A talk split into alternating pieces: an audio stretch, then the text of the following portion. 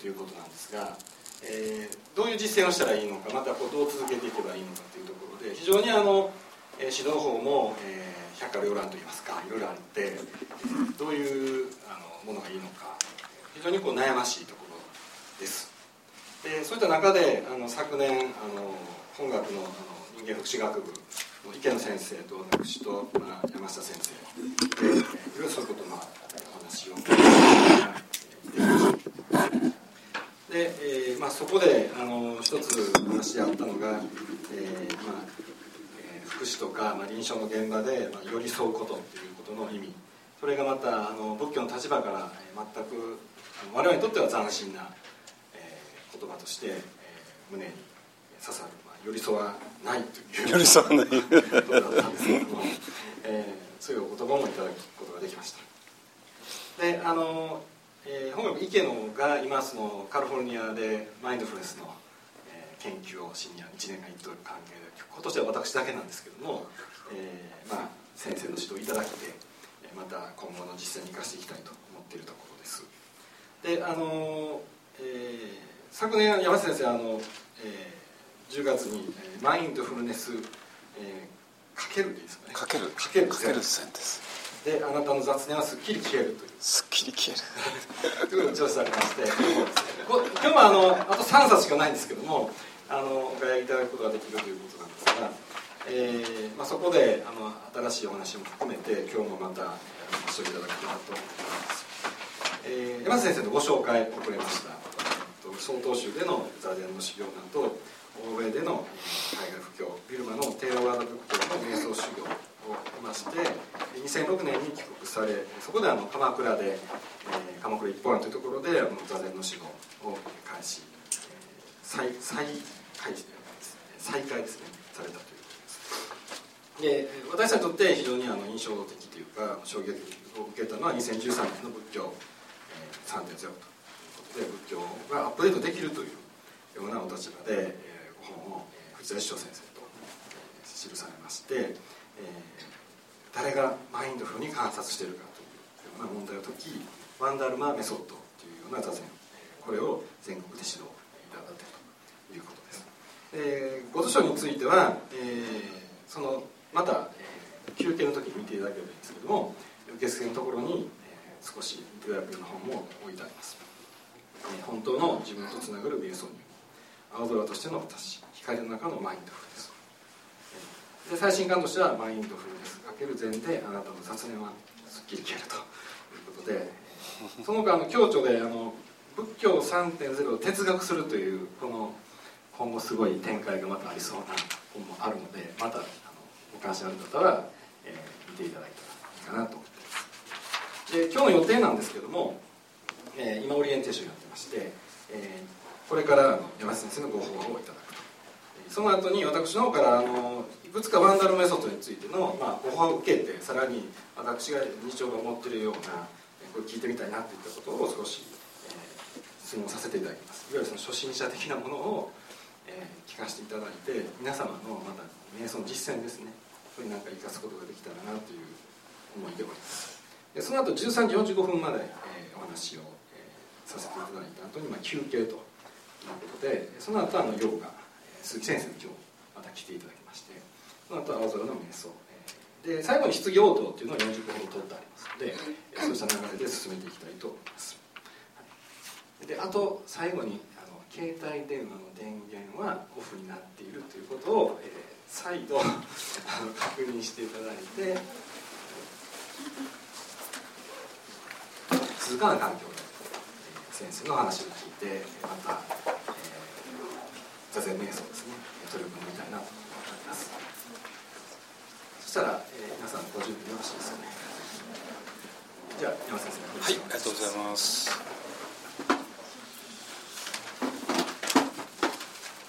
大丈夫ですはい。はい、えっ、ー、とこんにちは。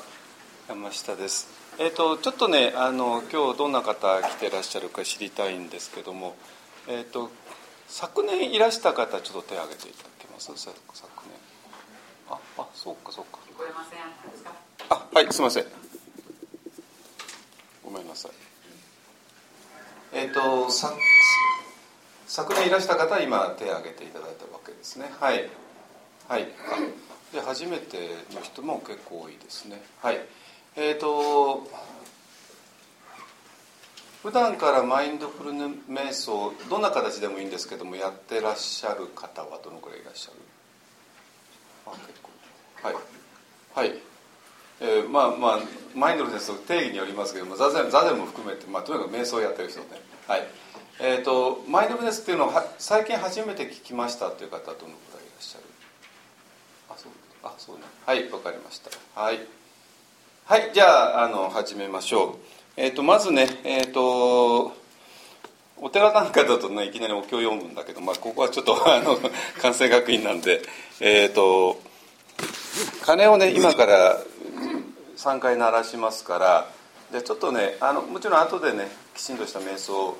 の指導と瞑想をやりますけども今はねちょっとだけあのどんな姿勢でもいいですか背中だけちょっと伸ばしてくださいね。で目を閉じてで鐘を今から3つ鳴らすから、えーと、その鐘を聞いて、えー、鐘に注意を向けてでそれでその後ちょっと息を吸って吐いてね、えー、気づいてください。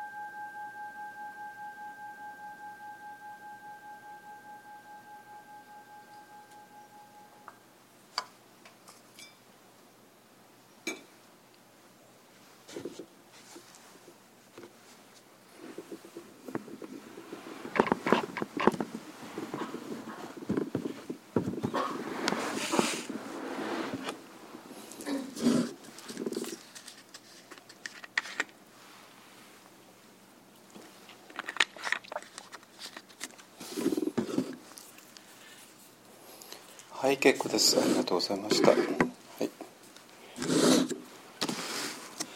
はい、今日はですねえっ、ー、とあの去年ね、えー、池野先生がいらして,、まあ、池野先生って方があのマインドフルネスを福祉の現場ですねに、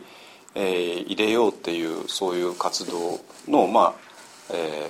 ー、中心的なあの、えー、活動をねされているっていう方なので。えーとまあ、その関係で、えーと、福祉の関係者も、ね、大勢いらしてででその人たちが非常に真面目にマインドフルネスを入れようってね頑張ってらっしゃる、ねえー、ことそしてその時にまあいろんな問題が出てきてしまうよねっていうね、えー、そういう話を伺ってそれで、えーと、私の方からいろいろね、えー、分析をね、え、させていただきました。ですか？はいえーとね、じゃあで、ね、その後ねあの私らもあのどんどんどんどん話が進んでいってで本当にね最近いろんなことが明らかになってきているんだけどもただなんていうか私と一緒に毎週あの瞑想している人たちが結構今盛り上がってるんだけどもでちょっとねそれあまりにもちょっとなんだか専門専門的すぎちゃって、えー、なので今日はねそれをまあ、えー、一応その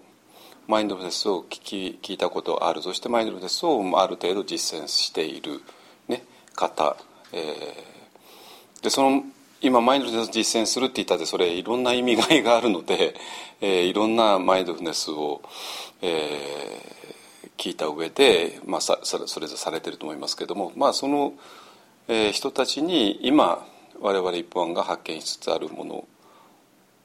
を説明してそれがどれぐらい通じるのか、えー、皆さんにとって問題になるのかねそれをねちょっとお話しさせていただきたいと思いますですかね。えっとね、えっと、だからこういうのにはやっぱり大きな地図が必要で特にマインドフルネスには地図が必要なんですよ。っていうのはなぜかって言ったらマインドフルネスって正体不明じゃないですかまず第一にね。というかまあ私の本はその正体不明のマインドフルネスの正体を明らかにするっていうね、えー、のが目的に、えー、書かれているので、まあ、私の本自体がそれをも、えー、読んでもらったら分かると思うんですけどもそうじゃない限りマインドフルネスっていうのは、まあ、はっきり言って正体不明。でそれもわざと正体不明にしているさせしているっていうちょっとたちのたちが悪くはないんだけど、まあ、ちょっと必然的な理由があってねあるわけね、えー、だからそのマインドフルネスを理解するにはちゃやっぱりちょっと大きな歴史的なあの、えー、地図っていうか文脈っていうものをきちんと押さえた上で今2019年のねあの春まあ、平成がいよいよ終わっちゃいますけども、えー、その時に、まあ、マインドネスを実践してるってことは実を言うとね結構すごいことなんですよ。本当にすごいことなの。これどのぐらいすごいことかっていうと日本仏教史上初めてのことなんですよ。本当に。本当だって。でいや別に別にいや疑ってるわけじゃないんでしょうけど。だから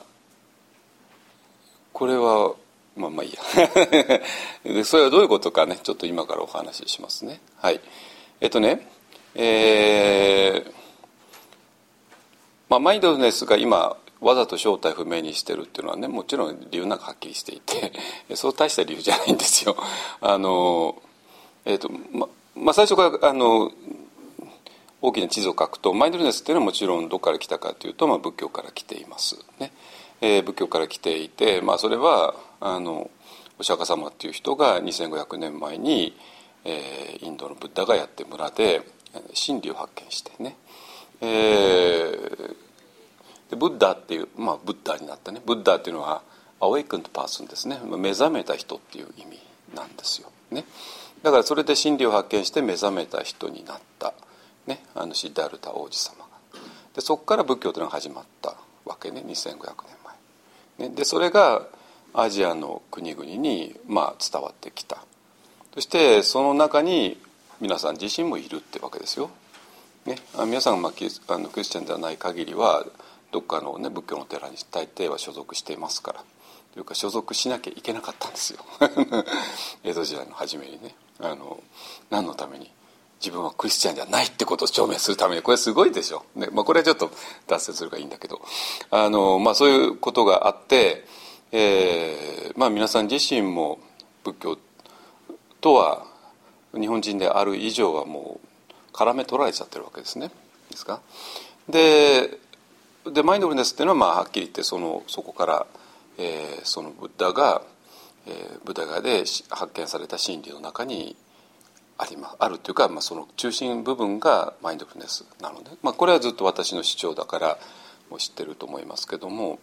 えー、でそうなんだけどもそのマインドフルネスの伝わり方がどうも、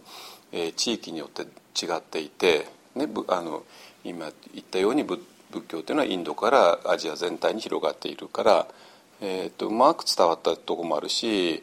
うん、ちょっと伝わらなかったとこもあるしね国もあるしいろんな形が当然あるじゃないですか。そして今21世紀なんですよ。それの答え合わせができちゃうのね。つまりほら伝言ゲームってあるじゃないですか。伝言ゲームってね。あの一人の人が言ってで伝えて伝えて伝えて。でそのうちなんか全然変なものになっていくわけですよね。あの別に悪意はないんだけども私はそういうふうに聞いたってものを伝えるからね。そしたらどうしても違ってきてしまう。ね。だからある意味伝言ゲームがここの A っていう伝言ゲームがあって B っていう伝言ゲームがあって C っていう伝言ゲームがあるとするじゃないですか。ね、でそれ伝言ゲームがやあの続いてる間 A っていうのはこういう地域で B っていうのはこういう地域で C っていうのはこういう地域だから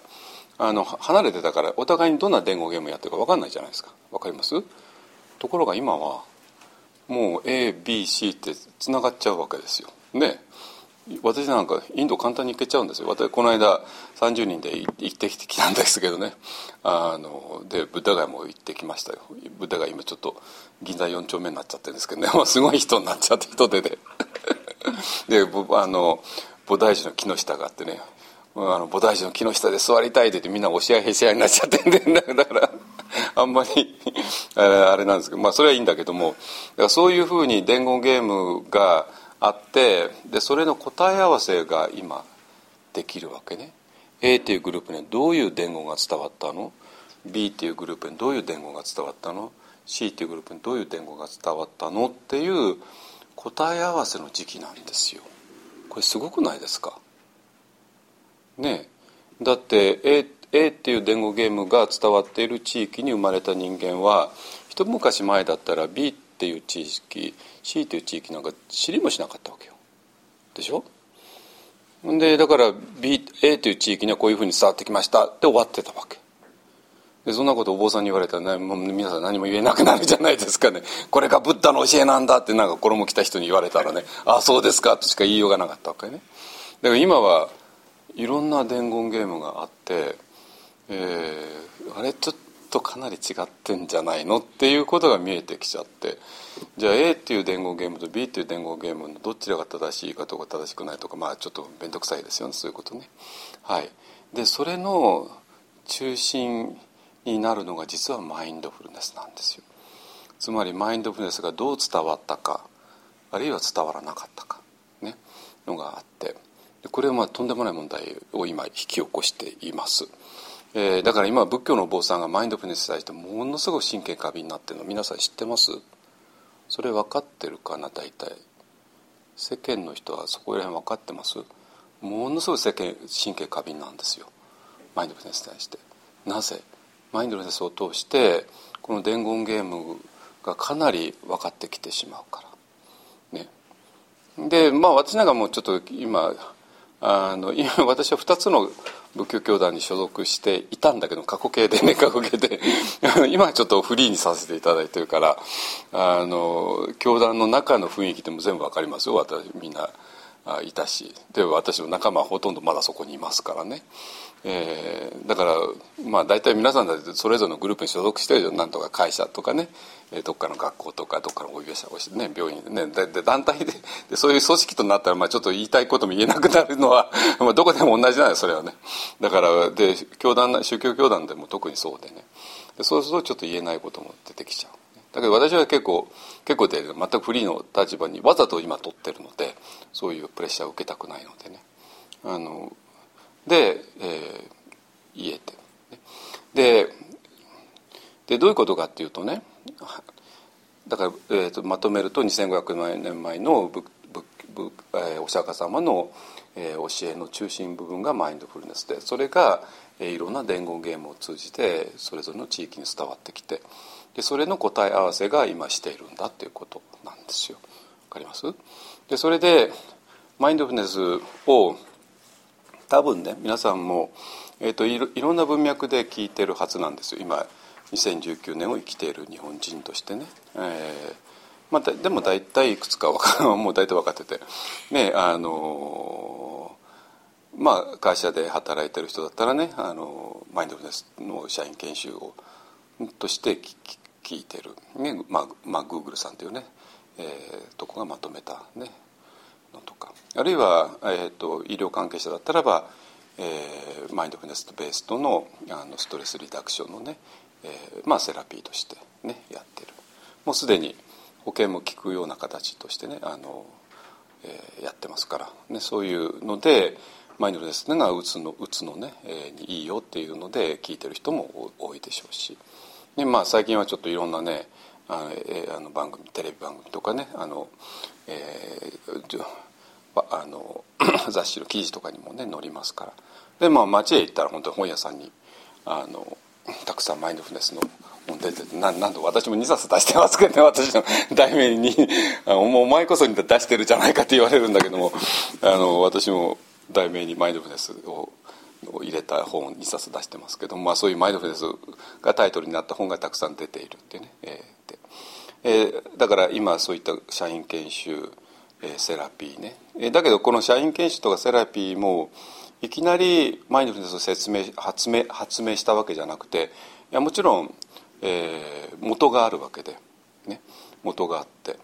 グーグルの人チャンメタンさんって人だけども、ね、その人だって、まあ、仏教徒ですからね 本当に。仏教の先生が勉強しただけなんですよ。セラピーのジョン・カバト・ジンさんだって仏教徒で仏教のお坊さんが勉強しただけなんですよ、ね、ただそれをただ社員研修用にセラピー用にまとめたっていうだけで。だからもともとは仏教から来てます。それはね。いやただそれをあの全面的に出すと社員研修成り立たないから でセラピーもちょっと成り立たないからちょっとそこは曖昧にしてるってだけの話でね。だからまあそれはあのよくて、まあ、要するにマインドフルネスってまあ仏教だよねってもうそれが言いたいだけでね、えー、皆さんがどんな出会い方をしたとしても大事なのは仏教ってことで。ね。ででそれを抑えちゃえばマインドフルネスの問題がいよいよその、えー、本質的なとこに入っていけるわけね。えー、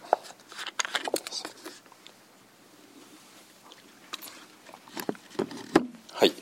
それで、えー、昨日おとといと私名古屋にいて、えー、名古屋でちょっとこあのこれの、えーと、講演会とか、えー、マインドネスのねあの瞑想会とかやってたんですけども、えー、まあその時も話したんですけども、えー、日本仏教の中でねあの自力と他力っていうね言葉があります。だそれは分かりますよね、えー、でこれはまあねただね他力の人が言うので、えー、他力っていうのは、まあ、他の、えー、他の力ですよ、ね、で世間でいう他力っていうのはあんまりいい意味じゃないですよね。こんな要するに自分他人に頼ってないで、まあ、自分のや力でやれよっていう意味でちょっと他力に対して否定的なんだけどですけども、えーと、お念仏ですねその浄土系の仏教の場合には他力っていうのが絶対的に大事なものであって聖なる聖なるものであってでそれに対して、えー、それの真反対の自力で。で自力っていうのは所詮は自分が頑張ってやるんだから全然大したことないよねって言ってまあ、えー、他力の方がを上と見ているわけなんですよ。ね、でまあそうなんだけどもでまあそういう場合に、えーと、自力ってどこら辺を指すのって言ったらまあ大体禅宗とかね あの真言宗とか、まあ、そこら辺を指してね。で他力というのはお、ね、南蛮ダビズのお念仏っていうね、えー、ことですね。でまあ日本仏教の小さな枠の中にいる限りはまあそうそんなもんなんですよ。で実際南無阿弥陀仏の人は南無阿弥陀仏でしか、えー、やらなくてなんか厳しいしあのねあの座禅とかねあの冷水をかぶるとかね、えー、なんかマントラを唱えるとかそういうこと一切しないですからね。でそれに対して禅宗は座禅するし真言宗の方はまあいろいろねごまを炊いたりいろいろするし、ね、日蓮宗はね冬にあの冷たい水をかぶりますからね あの人たちはね毎日何回もかぶるんですよあの人たちはね。だから、えっと、だからそういうのであのあ自力の修行他力の修行っていうふうには分けますけれどもでもね、えー、実はそれは小さなグループの中ではそういうふうに見えるけどもそれをもっと大きな文脈の中で持っていったらちょっと違うっていうのよくあるじゃないですか分かりますよね皆さんも小さなグループに所属していてグループの中にはいろいろあるけれどもそれをもっと大きなとこに持ってったらあみんな同じだよねってなるじゃないですかね。でそれと同じで結局日本仏教っていうのはあのなんていうかな何かをしない仏教なんですよ。何かをしない仏教ででそして日本仏教以外では何かをする仏教なのね。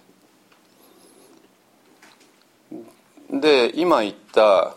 えーと、生阿弥陀仏は生阿弥陀仏は生阿弥陀仏っていうだけだけど禅宗の方が座禅してるじゃないかってね、まあ、私はもともと禅宗の人間なんで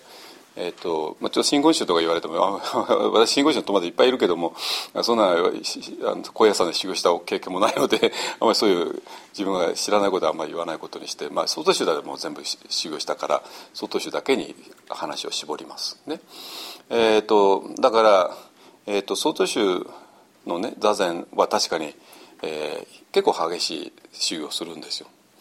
じっと座って「黙ってそれ!」ってねグツグツやってそれでで1時間2時間ね動くとパシーンってねあの教作が入ってねだからわでそれもう寝るなってね寝るなってねやってね、はい、もう結構厳しいことやるわけですよね。えー、ですだからなんかいっぱいたくさんしてるように見えるけどもでも彼らはね実は何もしてないんですよ。何もしてないとは何どういうことかっていうと心で何かをするっていうことはしてない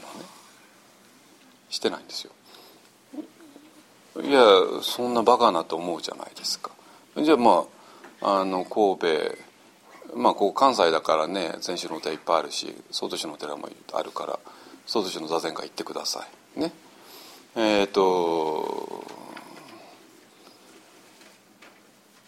まあ座禅会行ったら、まあ、たくさんのことは教わりますよ。もちろんね。あの座禅堂にどうやって入るかとかね、えー、どういうふうにねあの合唱するかとか。ね。それからそれからもちろん座座奏っていうね。座禅の姿勢ですね。これものすごく難しい、えー、複雑で、ね、手はこうやって、ね、右手の上に左のっけて親指がつくかつかないかでね。目は半分だけだけで45度に落とすとかね。それで腰をね入れてね頭でまあこれ後で説明した時あの頭で天井を押し上げるようねややなさいってね言われて。で座って。そしたら皆さんは待ちますよね。まあよしよしできたできたできたやっと座ってね。はいじゃあで問題はじゃあ心をどうするかじゃないですかね。だって皆さんなぜ座禅する座禅とか瞑想に興味あったんですか？もう皆さんの中ではある程度座禅とか瞑想に興味あるってことはある程度皆さんの中に何か煮詰まったこと煮詰まったわけですよね。マインドフルネスに興味ある。何が煮詰まったんですか？どうも私はまあいろんな今苦しみがあるんだけども。ねその苦しみの原因というか苦しみの真犯人っていうのかな？真犯人はどこにいるの？私ずっと長い間自分の親だと思ってたとかね。自分のパートナーだと思ってたとかね、えー、今日の天気だと思ってたとかね、えー、今日の貯金の残高だと思ってたりとかね,、えー、ねあるいはねあね政治家だと思ってたりとかね。いろいろ思ってたけども。どうもそうじゃないよね。ね。どうもこのこの私の心がちょっといろいろ問題あるよね。ねえもう皆さんもいろんな心配するじゃないですか。ね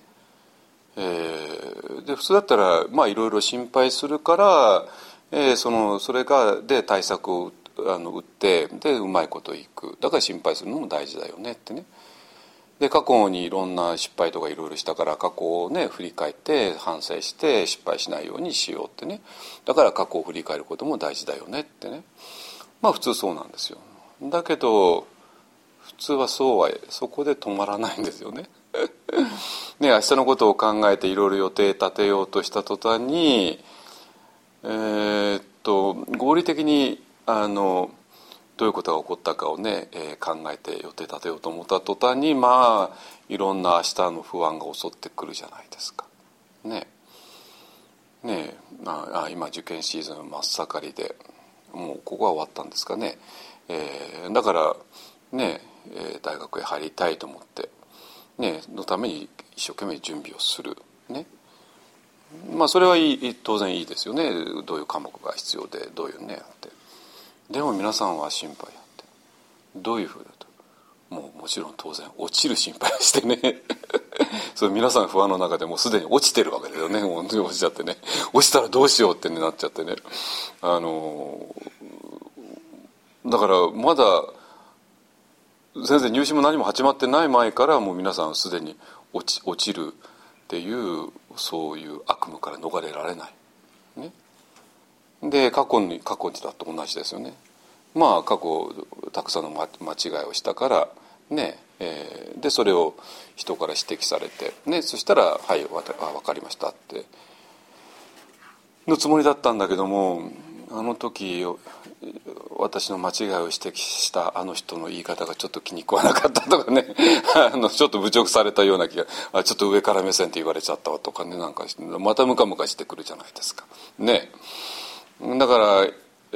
ムカムカしたのはその時一回だけだったはずなのにまたあの場面浮かんでくるでしょ？ね何よこの人あんな上から目線の私のこと言ってってね。でだからまあそうやって何回も何回も思い出す。もうこれすでに過去の反省の領域を超えちゃってますよね。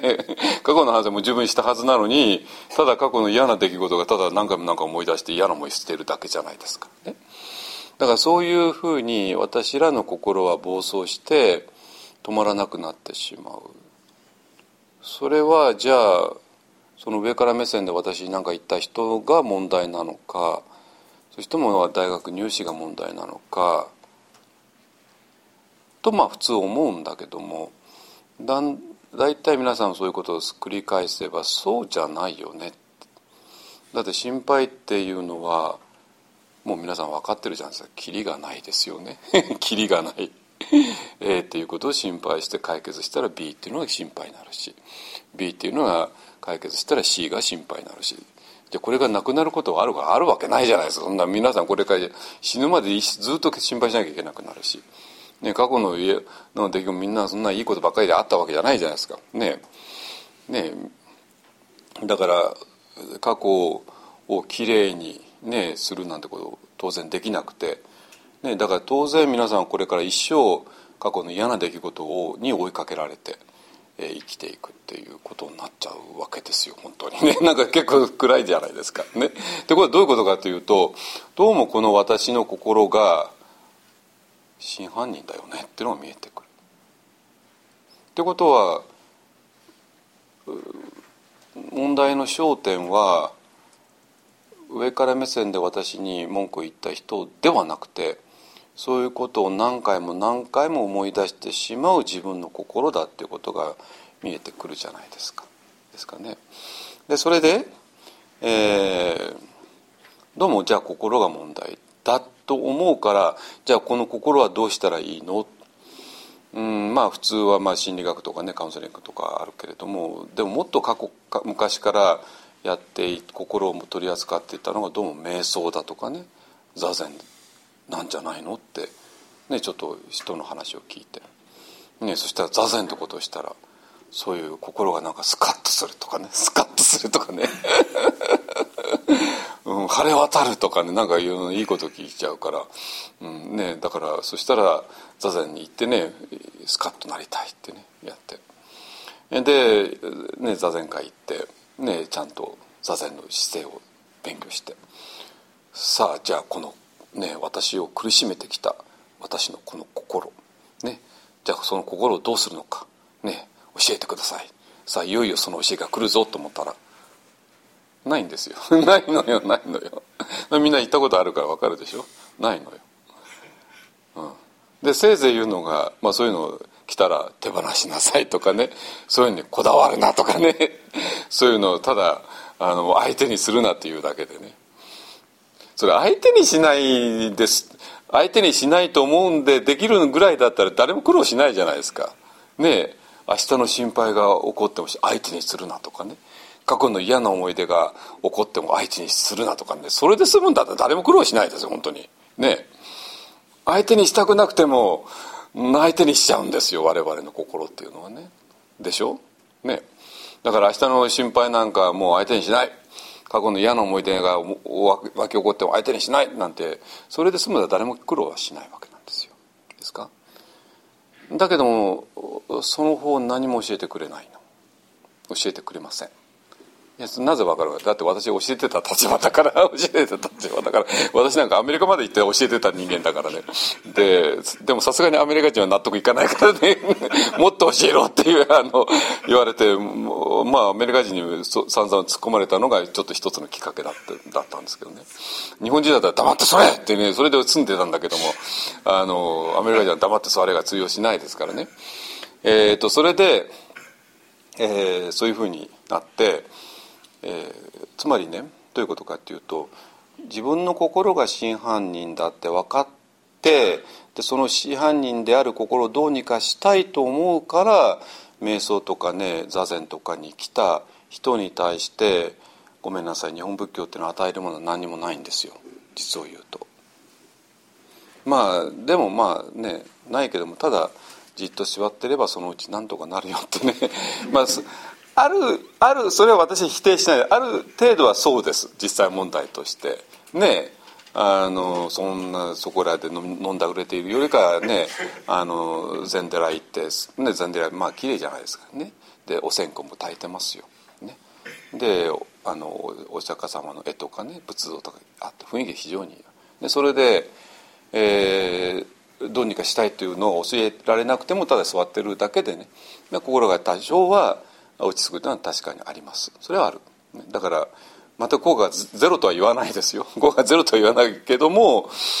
うんちょっとねでも実際問題として心をどうにかするっていうことは教わらないです。でそれはなぜ教わらないのかって言ったらば、え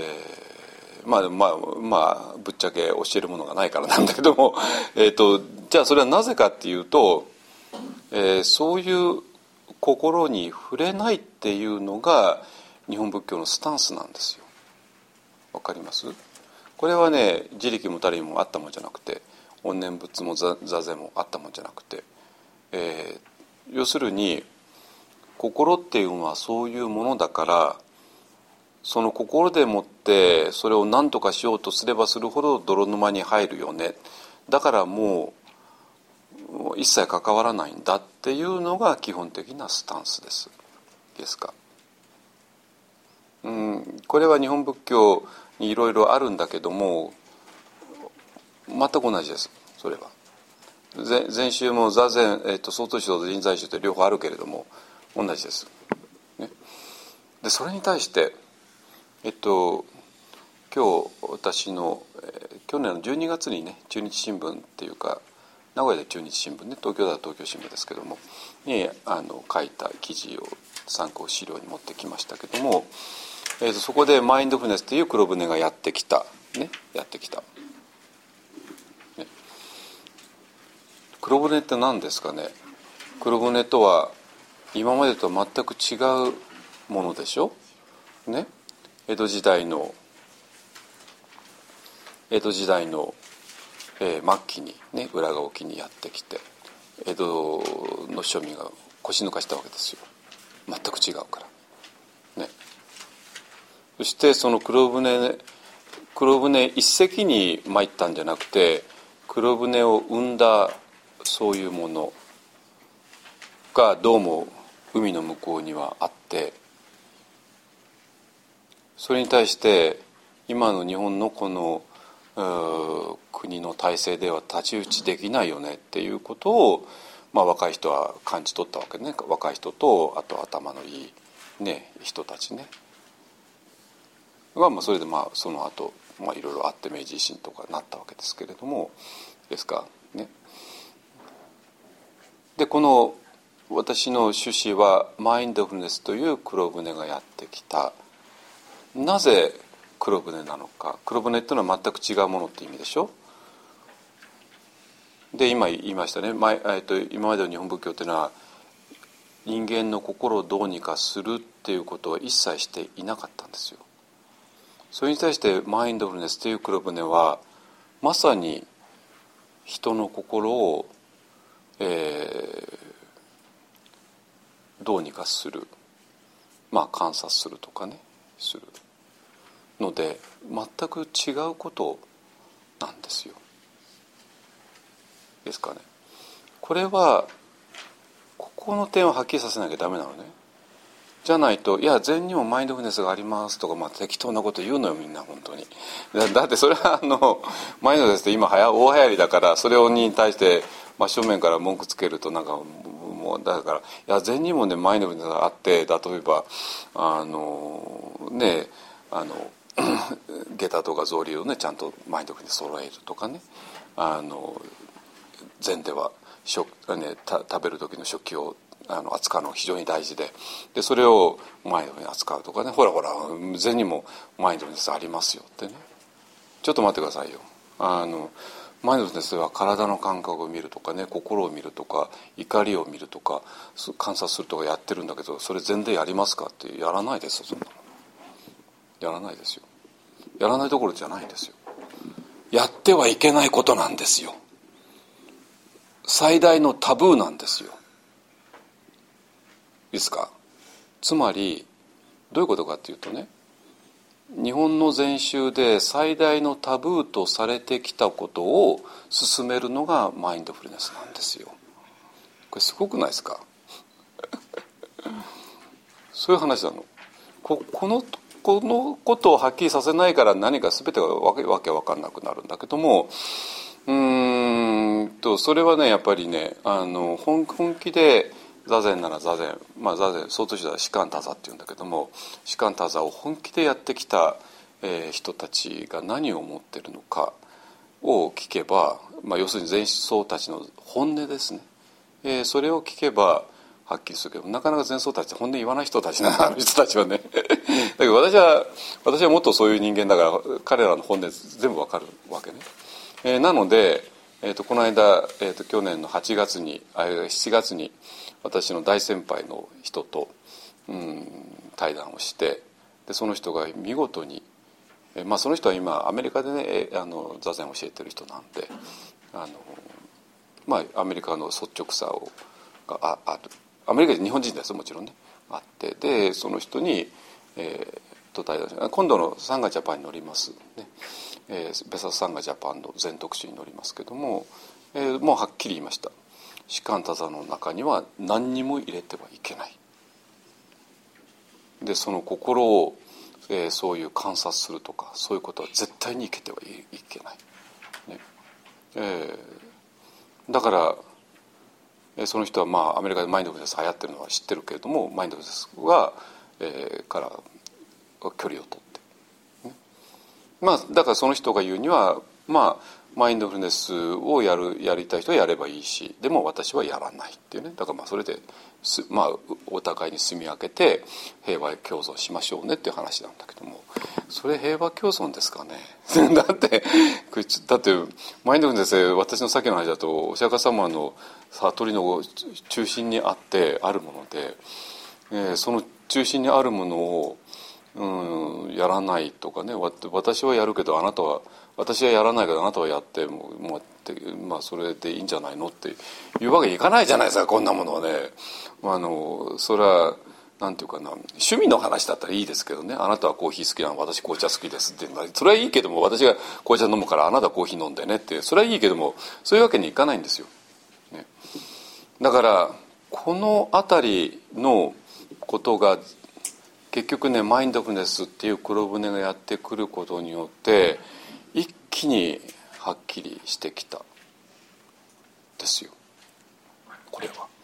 だからそういうマインドフルネスに対する非常に強い警戒心というのが前奏たちが持っていてそれ非常によくわかるんですよ。これなぜかって言ったらば前奏たちが絶対にやってはいけないと思っていたことをマインドフルネスが進めるから。でもそんなんでそれあの絶対やってはいけないってねなんか人を殺すとかね盗むとかそういう話ではなくてどういう話かと心を観察すること。これすごくないですか？心を観察することが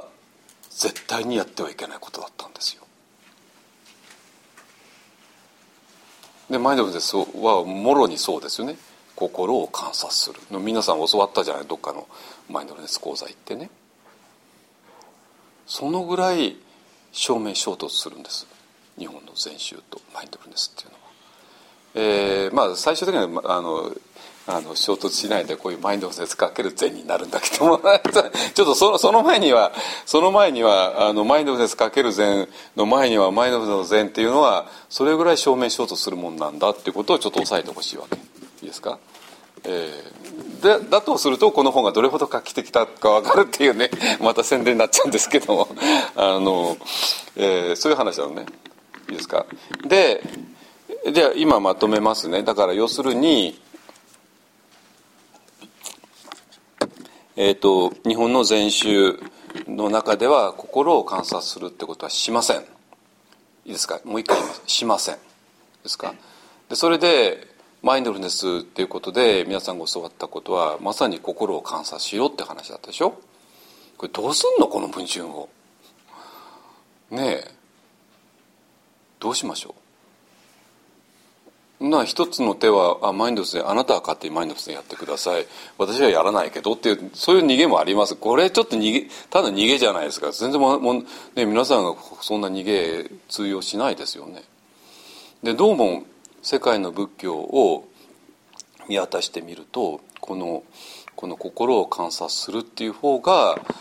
うん世界標準ですね。世界標準です、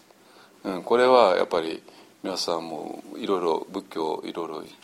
触れてるでしょ？テラバダ仏教とかねあるいはチベット仏教とかでそういうとこを見るとやっぱり心を観察するっていうのが、まあ、世界標準になってますね。ってことは何？これどういうこと？えー、日本仏教って世界標準が外れてるのって話になっちゃうじゃないですか。うんと残念ながらちょっとそうなんですよ。で今のところはねだから私はそれを何とかして世界標準にさせようという動きをしてるんだけども。だけど多分それはただ単に前僧たちがあれだけ嫌がっている心を観察するってことも「お前しろよ」って言われてあの人たちしないですよ本当に。嫌だっていうに決まってだってそれやっちゃいけないってことを散々言われてきたから。で散々言われてきたの誰から言われてきたんですかって言ったら「いや私の先生から言われて先生って誰ですか?」道元先生って言うんですよ。本当に。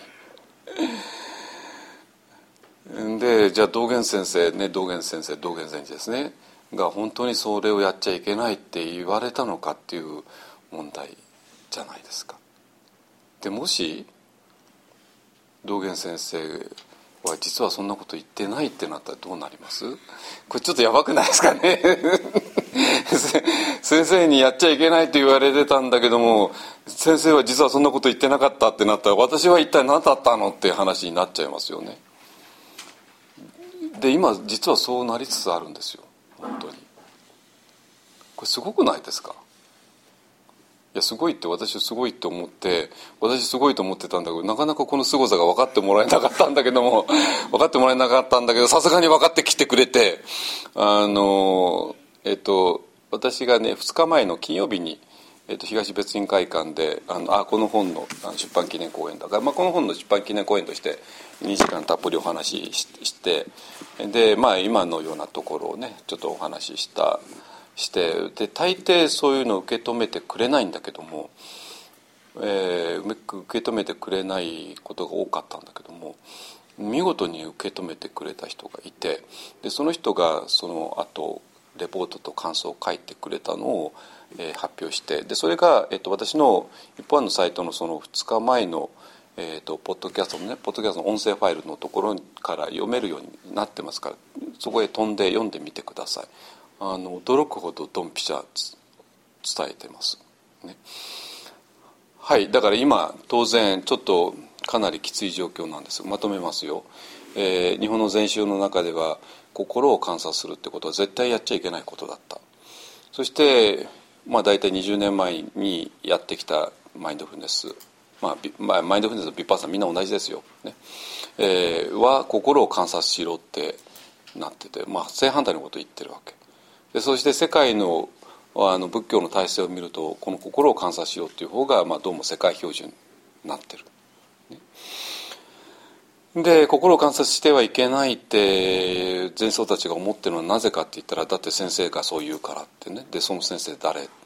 なんて言ってるのって言ったらこれ道元禅師っていう人が 不完座禅儀の中で念相観の仕切りをやめろって言われてるからっていうのがも元なんですよ本当に。これはもう前奏たち必ずそうこれを引用してきます。年相観をやめやっちゃダメだよねってね。うん。っていうのが状況なのね今のとこは。わかります？えっ、ー、とでだだけどそれはその日本のローカルな禅の話でしょって思うかもしれないけどもまあこの中にね禅宗の座禅会行ったこともある人もいるだろうけどもまあいない行ったことない人の方が多いかもしれないからそしたら禅宗の話は私とは関係ないと思うかもしれないけれどもそうじゃないんですよ。そうじゃなくて。でどういうことかっていうとこのマインドフルネスね、まあ、去年も言いましたけどもマインドフルネスっていうのは2つの、えー、要素から成り立ってます。でこれはあの池野先生たちが所属している日本マインドフルネス学会のあれを見ても同じで。どういうことかっていうと要するに観察するってことですね。観察すること、まあ、要するにある対象を、えー、に心の注意を向けるってこと。これが1番、ね、2番。が、えー、好き嫌いなしに、えー、判断なしにっていうこと。この2つなんですよ。要するに観察するだけではダメでそれは好き嫌いなしに、えー、ってことなのね。でこの好き嫌いなしにっていうのは、えーと、仏教の専門用語を使うとウペッカっていうねパーリ語で、えー、漢訳だと「シャ」っていう「捨てる」ってなって、えーと、日本語だと「平静さ」ね。平らに静かさですね英語だとエクワニミティになってで皆さんがもちろんあの多分ご縁家さんの10日間のコース行ったことある人いると思うけどもご縁家さんが平静さ平静さって言ってるのはこのことです。ね、あの彼があの人はまああのミャンマーのテラバダ仏教にのっとってる人だから、まあ、それのウペッカから来てるわけねですか。で、えー、で問題は、えーと、それ去年も出ましたけれども我々は、えー、好き嫌いなしに何かを観察することっていうのはできるのかどうかって話なんですよ。ね、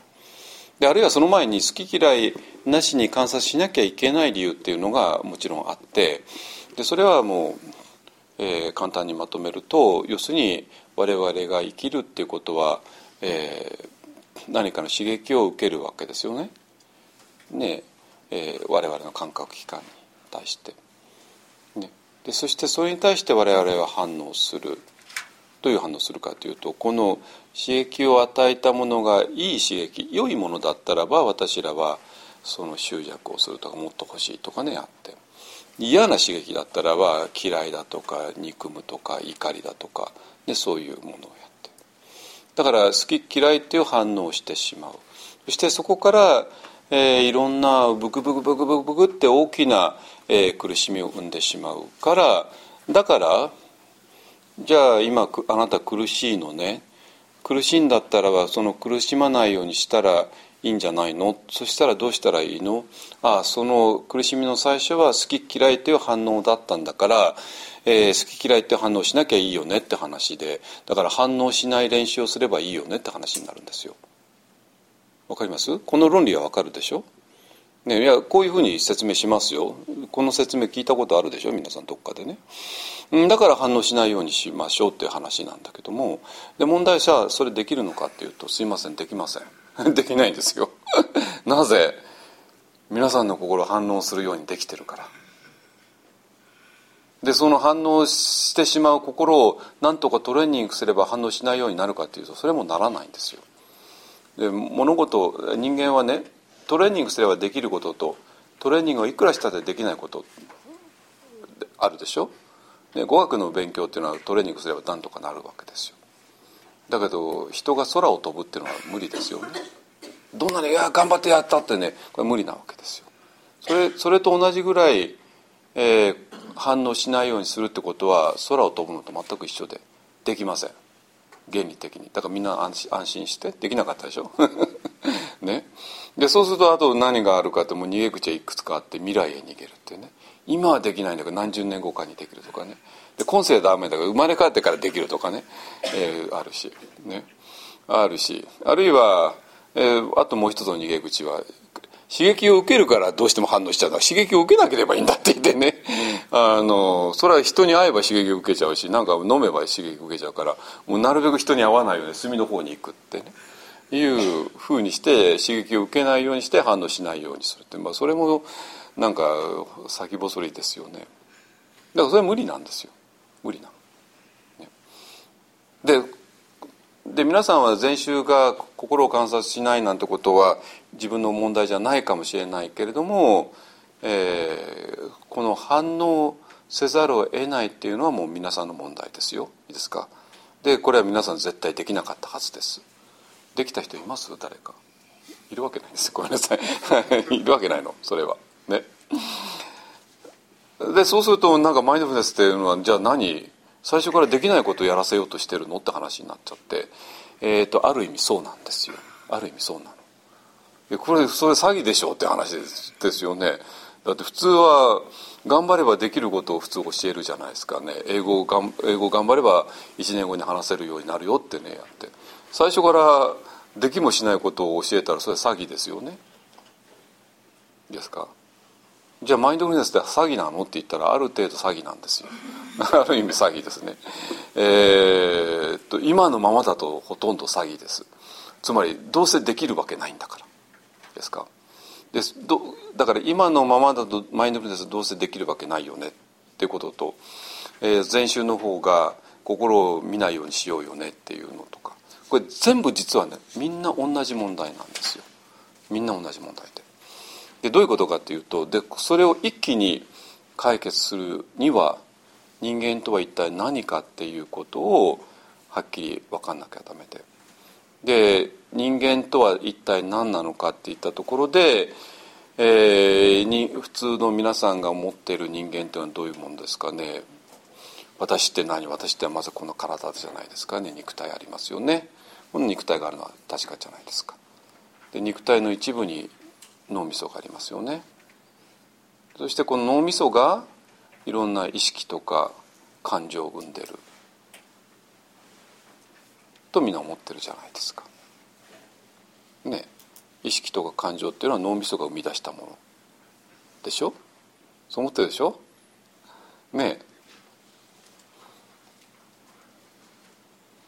だからマインドフルネスの研究も大体そっちの路線じゃないですか。ねえ。マインドフルネスだったら心が落ち着く。なぜ？ちょっと脳脳を調べましょうって言ってね。で脳のいろんな断滅が出てきて。でそれでここ脳のここの部分がほらほら活性化してるよとかねほらこの部分が小さくなってるよとかねやっぱそれは事実ですよね事実ですよ。ね、でもそれでマインドフルネスのあの秘密が分かったかっていうといやそれはまだまだでしょって話になって。でそでそれそういうのがなんとなく説得力を持っちゃうのはその説得、えー、なぜかって言ったらばその世界その人間理解を我々自身も持ってるからなんですよ。どういうあれかというと人間というのは肉体で肉体の一部が脳みそで脳脳が心とか、えー、意識とか感情を生んでるっていうねだから心とか感情にのレベルで起こる現象っていうのは脳っていう物質を調べればいいんだっていうそういう話になるでしょねただこれだけのことなんですよ。でこれをあのもっと細かく、まあ、これはもちろんもっと細かく研究なんかいくらでもできるけどもまあでも結局同じことやってるんですよ。でもこれだとねちょっとだけまずいんですよ まずいの。なぜまずいんですかね。うん肉体っていうのは長くは生きていないんですよね。ねやがては滅んじゃうんですよね。脳みそも滅んじゃうんですよね。そしたら心も感情も消えちゃうんですよね。そしたら死んだら終わりなんですよね。だから現代人で死んだら終わりってみんな思ってるんですよね。ところがね変なこと言う人が歴史をいっぱいいるのね。私あなたは私を信じる？私を信じればねあなたはもう死なないんだよとかね。あなたは死んでも生きるんだよとかね。そういう変なこと言う人いっぱいが出てくるんですよ。誰ですかね。イエス様ですね。お釈迦様ですね。うん、いや嘘じゃないヨハネの福音書読んでくださいよ。イエス様そう言ってますよ本当に。あなたは私を信じれば死んでも生きるよとかね。もう死なないよとかね。お釈迦様だって負けていないですよ、ね、生老病死が及んでこないそういう場所があるんだよとかね。でもう最終的にはあの櫛ながらというところでお釈迦様は亡くなったんだけども。いやあれは実はフェイクだったんだよってね。実は私は領受線っていうね領受線であの、ラジギルのあの郊外にあるわしの頭をした岩のとこがあるんですけども、えー、そこにいて永遠に説法してるんだよとかね。あの串ながらであの亡くなったと思わせたのはあのどうせみんなは私のことを頼りにしすぎるからね。ちょっと一旦消えただけなんだよってね。でもあれはただ一旦消えただけであの本当はこの稜線に永遠に生きてるんだよってね。ことを平気で言うわけですよあの人たちは。ね、これ完全に現代人のあの常識と真っ向からぶつかりますよね。でもどっちがいい？どっちがいいっていうのは変だけど現代人の皆さんの常識に従って、まあ、死んだら終わりでしょっていうふうなふうに生きるのか。でもこの人たちこの人でなんかさあの変な人たちじゃないですよ。歴史上最も有名な人ですよ。イエス様とお釈迦様って。誰もが知ってる人じゃないですか。その人たちががもう確信を持って言ってる言葉。ね。えー、だとしたらなんとなくまあまあ嘘かどうか分かんないけどもちょっとこっちを調べたくなりません、ね、でどういう意味でそんなこと言われるのか。だって人間死んだら終わりでしょってね。どうこうどう考えててね終わりでしょ。でも一体どういう理由でそんな死んだ死んでも死なないとかね。死ぬことはないとかね。いや死んだのはあれフェイクで実はまだ生きてるんだとかね。そんなこと言うのってね。そういう話でしょ。ね、それと皆さんがマインドフルネスで、えー、反応しないようにするってことができなかったっていうことと。で禅宗の人たちが心を観察するってことはあれだけ嫌ったってこと全部つながるんですよ。全部つながる。でこれがいない限りはわけわかんないんですよ。だからわけわかんないから今のごめんなさいマインドフルネスっていうのは大混乱してるんですよ。すっきりしないじゃないですかマインドフルネス説明って。本当すっきりしないですよ。何とも最もそうだけどなんか筋通ってないんですよ。本当に、ね、でどういうこと？人間というのは二重構造になってます。ですか死んでいく私と死なない私と。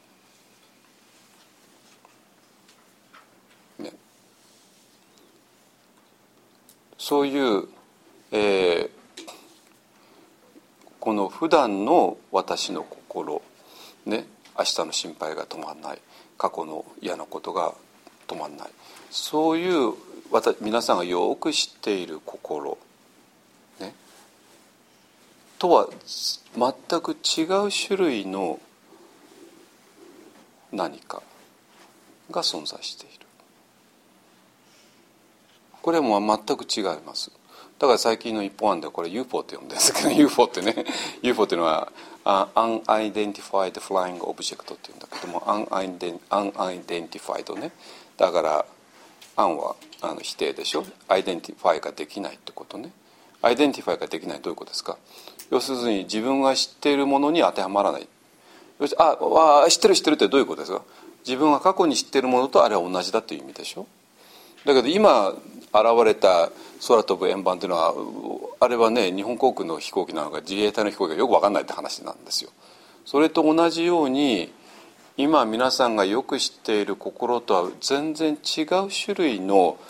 えー、別の意識があるよねっていうそういう話なんですよ。ですか？これは体験してもらわない限り分かんないです。で今なぜ私はこんなこと言うのかというとこれを家庭でもいいから受け入れてもらった方がマインドフルネスの理解っていうのは一気に進みます。一気にすっきりします。そして一気に聖書も仏典も読めちゃうんですよ。これすごくないですか？そして今までのあの伝言ゲームの謎が全部解けちゃうんですよ。解けちゃうわけ。じゃあ解いていきますよ。なぜ禅宗の人たちが心を無視したのかっていうと彼らはやっぱり意識は2つ1つしか知らなかったからなんですよ。でこの今までのよく自分が知ってる心でいろいろしたってこれはしょうがないというのは分かってる。ね、だけど仏教ってのはこれを問題にしてるんじゃなくてもう一つの意識を問題にしてたんですよ。ですか？そして観察するっていうのは何が観察するかって言ったらこの今までの私らがよく知ってる明日の心配が止まらなくなってしまうような心ではない。もう一つの意識のことだったのね。でそれが観察する。そしてそれが観察した時にそれは好き嫌いとか判断はなしです。当たり前だけど。だからマインドフルネスっていうのは何を言いたかったかっていうとこのもう一つの意識のあり方だったんですよ。それを今までの普通のありきたりの意識ありきたりの心として見るからわけわかんなくなった。まあ第一まず実践なんかできるわけない。好き嫌いなんか好き嫌いなしに観察するのはできなかったじゃないですか。できるわけないんですそんなものは。ね、で禅宗禅僧たちがなぜあれだけ嫌ったかってまあ嫌ったのはまあ半分は正しかったんだけども、えー、だけど半分間違っててなぜかというとこっちを知らなかったからなのね。そしてイエス様たちがなぜあんなに自信を持ってあなたは知らないよって言ったのは当たり前じゃん。こっちのこと言ってるから、ね、だから脳みそが生んでしまうような意識っていうのは脳みそと一緒に消えていきます。それは死んだら終わりの意識です。でそんなところにマインドフルネスあるわけないんですよ。だからマインドフルネスの研究としてちょっとピント外れなのね。ですか。だからえー、マインドフルネスっていうのは実はこっちの領域を言っているんだ。っていうことが分かったらマインドフルネスを理解することで、えー、聖書も分かっちゃうし仏典も分かっちゃうし禅宗がどこでつまずいちゃったかも分かるしマインドフルネスの好き嫌いなしに観察するってことは一体どういうことなのかも全部わかるし、ね、そういう話なのね。だからマインドフルネスは最新流行なんだけどもちょっとすごすぎてやっぱ本当に黒船で黒船によって一気に江戸が終わって明治になったようにドンと来て。で最初は黒船なんか大したことないと思ってたのね。だから自分の心がなんか観察したでしょうがないじゃないかってね。でそれが前思の人たちのマインドフルネス否定の論理なんですよ。だからそんなこと言ってるんじゃないんですよ。でそうすると、えー、あもうもうちょっともうもう時間終わりますけど、えー、そうするとマインドフルネスの本質っていうのが、えー、この今までの意識がやることではなくてもう一つの意識がやること。じゃあ本当にそんなものまああとはもう皆さんにとってはこれ単なる家庭でしょ？家庭で結構なんですよ。家庭でもいいか、まあ、そういうものがあると、まあ、一応仮定してみてください。その方が、えー、した方が今までのマインドフルネス説明も全部すっきりと理解できるはずです。一応は。でこれね今私ああみんな一応理論としてはすっきりと理解してくれてるわっていうのを最近発見してるんですよ。だから私も今までここまではっきり言えなかったんだけども最近はっきり言えるようになったんででそうするとさすがにあのこれをまだこれを経験していなくても経験していなくてももう筋道としては理解してもらえることになる。でそうすると今まではい皆さんが今までマインドフルネスで聞いたこと読んだこと全部ここから解釈できるはずですよ。そしてなぜ実践がうまくいかなかったのかも全部理解できるでしょ、ね、であとは あとは問題は何かとこれを実際に経験することじゃないですか、ね、でこの、えー、これもうもうほぼね解明できてます、えー、4つの条件が整えばこれは必ず出現するっていう。まあ、この4つは後で言います、えーと、とメソのメソッドの中でね。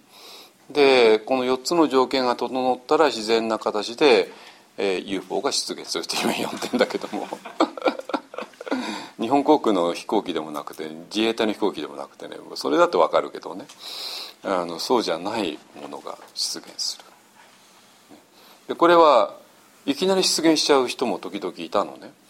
あの一方案でもね私が何回言ってもえー、通じなかったのが一般と関係ないところでこれをが出現した人が現れて。でその人はもうメソッド関係なしだったからこれが現れちゃったらパニックに陥るわけよ。なぜ？だって今までの自分ではないものが現れちゃうから。じゃあ私とは一体何なのかって不安になるじゃないですか。私っていうのは、ね、どんなにビジネスのこのなんかもうぐちゃぐちゃぐちゃする意識と感あの感情と肉体が自分だと思っていたのにそれと全然違う何かが意識がある。じゃあ私って一体何なのよってね。パニックになって。でいろいろやって。まあ最終的に一本案にたどり着いて。でそれで私のメソッドをやったら、えー、その数年前に偶然現れたものが、えーと、メソッドでは必ず現れるってなって。でそれでああそうか、えー、私の本質はこうだったんだってことは分かって、ね。えー、なってます。ね。えーと、とですので今ねこれは皆さんにとって単なる過程です。で過程で結構です。家庭で結構。ね。でででもこれを仮定さえすればほらよくあのね数学で補助線って引くじゃないですか。本当には存在してないんだけども一応補助線を引くとほらきれいに分かるよねっていう、ね、もので。でこれも今までのマインドフルネス説明ってわけわかんないんですよ本当に。いやわけわかる。だってあの心ね何かを対象に注意を向ける。好き嫌いなしに。まあ分かるけどもだだだから何なのって話じゃないですかね。ねえ。だけど今の説明だと分かるでしょ？ねねであとは問題はあのこれをどうやって経験するのか。あるいはこれをどうやって出現させるのかっていうそういう話になります。ね、これはああのえーと、今から実践しますけれども、えーと、これについてねちょっとこれ以上私が話してもしょうがないので、えーと、私はもうもう数年来のお付き合いさせていただいている有光先生からいろいろ突っ込んでいただいて話を進めたいと思いますのではいお願いします。はい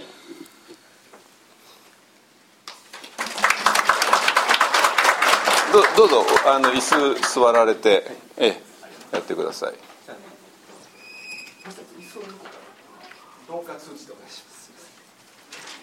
あの貴重なお話ありがとうございました。えー、っとそれであの今お話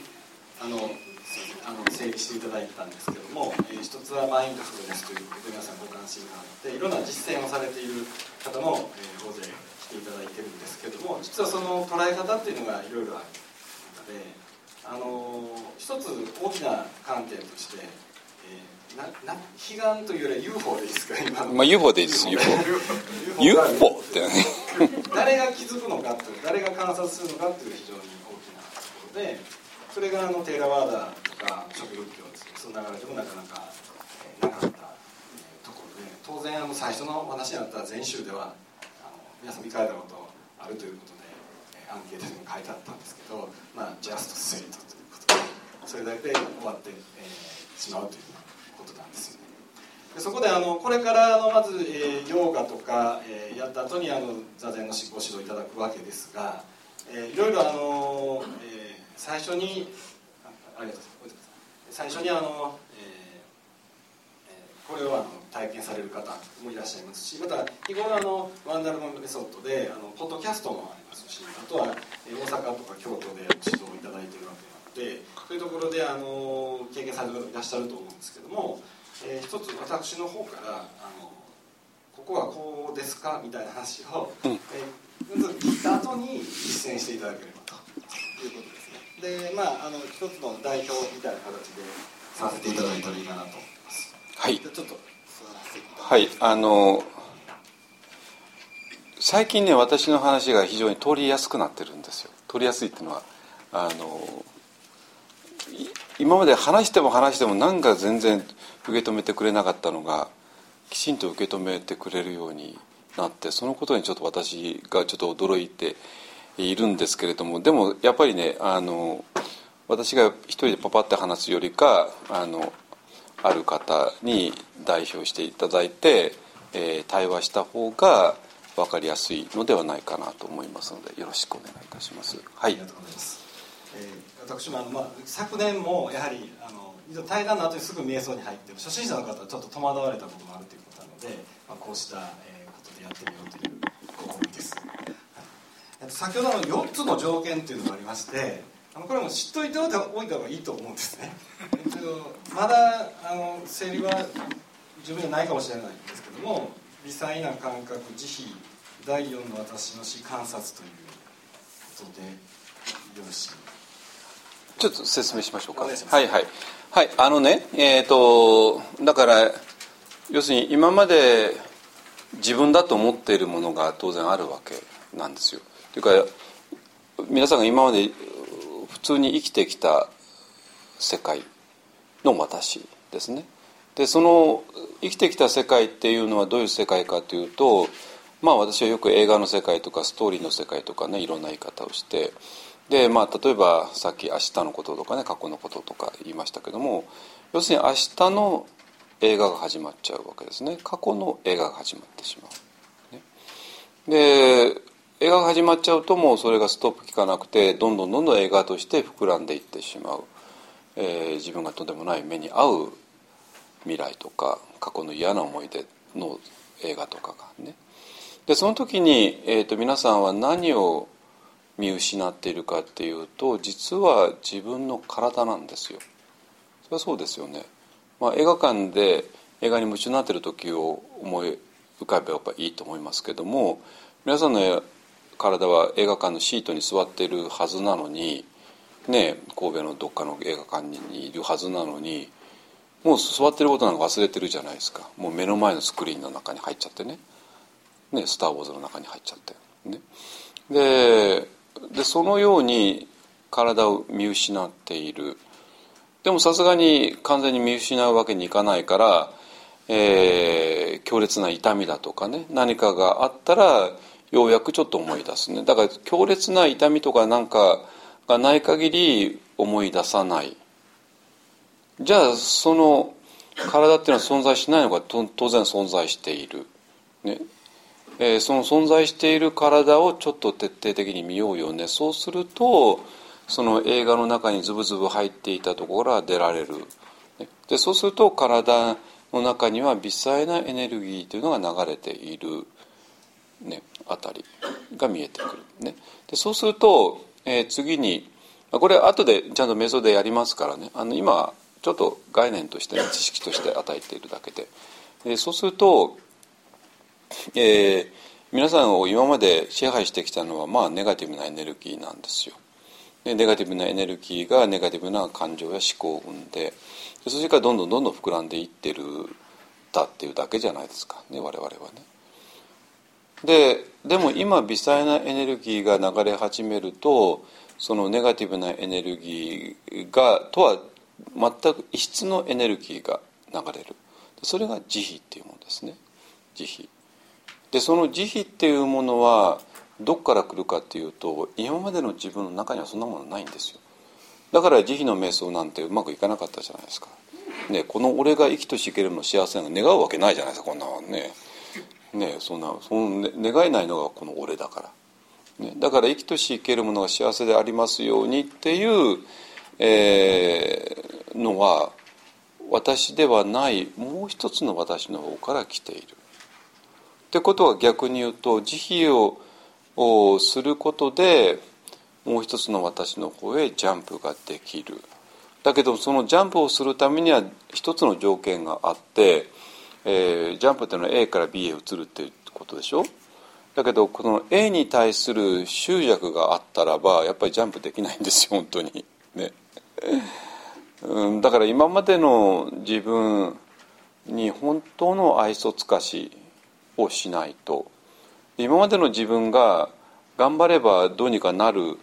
と思っている限りはそれはもう頑張ればいいだけの話であって、えー、それは関係ないですね瞑想とはね。うん、だから今までの私がどうにもならないからそれを手放して、えー、もう一つの私の方へ行くっていうことだから今までの私に対するまあ第四図の私第四図ではこれはちょっとまたあの内山老師の言葉で。まあ私の本の中には何回も出てくるから、まあ、それ見てもらったらいいんですけどもあの、まあ、今までの私のことですね。今までの私をもう完全に手放すことができて向こう側へ飛べる。そして向こう側へ飛んだ後そこにあるのは何かって言ったらば「はいお待たせしました。マインドフルネス」なんですよ。てかそこにしかマインドフルネスっていうのはないのね。マインドフルネス何でしたっけ？2つありましたね。観察することと好き嫌いなしにってことね。だから向こう側へ飛んだ時にいきなり胸無双とかになるんではなくてそれはあくまでも観察する意識なんですよ。だけども当然今まで我々が今までの世界の中では観察した時にあこれ好き、まあ、もっと欲しいあこれ嫌い嫌だ憎むってね感じでなったけどもそういうことなしの観察が、えー、そこにある。それがマインドフルネスですね。だから今言った微細な感覚っていうこととから、えー、慈悲っていうこととそれからその第四図の私、まあ、今までの今今までの私死んでよしってこととそれから観察するってことね。この4つの条件が整うと、えー、そのもう一つの私が出現する。っていうことですね。はい、はい、ありがとうございます。今のような、えー、ステップが今のお話の通りあの瞑想の実践でインストラクションで、えー、ありますので少しあの初めて聞いた方はちょっと覚えておいていただくと、えー、今何を自分がやってるのかということはまず、えー、理解していただけるかと思います。それであの最初の微細な感覚のところなんですけれども、えー、この前ふと私思いましたのは、えー、これ繰り返してますとあのなんかこう、えー、第五図の私要するにあの、えー、美しみを持った状態で観察すべきなのかそれともそうでなくて私から普段の私から、えこの身体感覚を純粋に感じていくのかというところであのステップがあるんですけども、え先の段階の私から見るのか普段の私から見るのかそれどちらでもいいのかとかちょっとふとこの前疑問に思ったところはいだからねこれはね全部そのなんかなんていうかな。A から B へ向かう途中の話じゃないですか。ね。だから当然最初は普段の私しかいないわけだから普段の私から出発せざるを得ないけれども普段の私しかいなかったらばもう何も起こらないわけですよね。その何も起こらないっていうのがあのそれが瞑想してても何も起こりませんっていう人たち のことでそれはなぜかと言ったらだって今までの私をギュッと握りしめてるから何も起こらない。だから今までの私から、えー、出発するんだけども、えー、瞑想そういういろんな例えば微細な感覚が起きてくるにつれて今までの私が少しずつ手放されていくで手放されていくにつれてさらに、えー、瞑想が深まってえー、例えば微細な感覚がもっと強くなるとかね、えー、慈悲が強くなるとかそういう話なので A か B かではなくて A から B へ向かうにつれて少しずつ、えー、観察することがの質が変わってくるっていうことですね。はい。もう一つこの微細な感覚のところであの今先生からもお話があったんですけども今日も初心者の方いらっしゃいますしあのここで何も感じないとか雑念が非常に浮かぶことがあるんですけども、うん、この場合は、えっと、ただまたそういうのなんか、えー、雑念浮かんだらただ体の感覚の気づきに戻していくということでよろしいですか？そうですね。だからあのこれね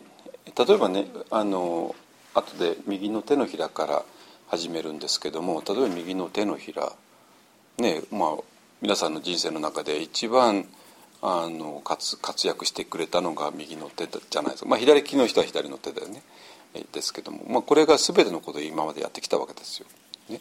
えー、書くのからタイピングから料理からねドア開けるのからで、まあ、要するにこれを道具として使ってきたわけね。で道具として使うってことは道具の内側なんか皆さんは気にも留めなかったはずなんですよ。この右の手のひらの中に何があるのってね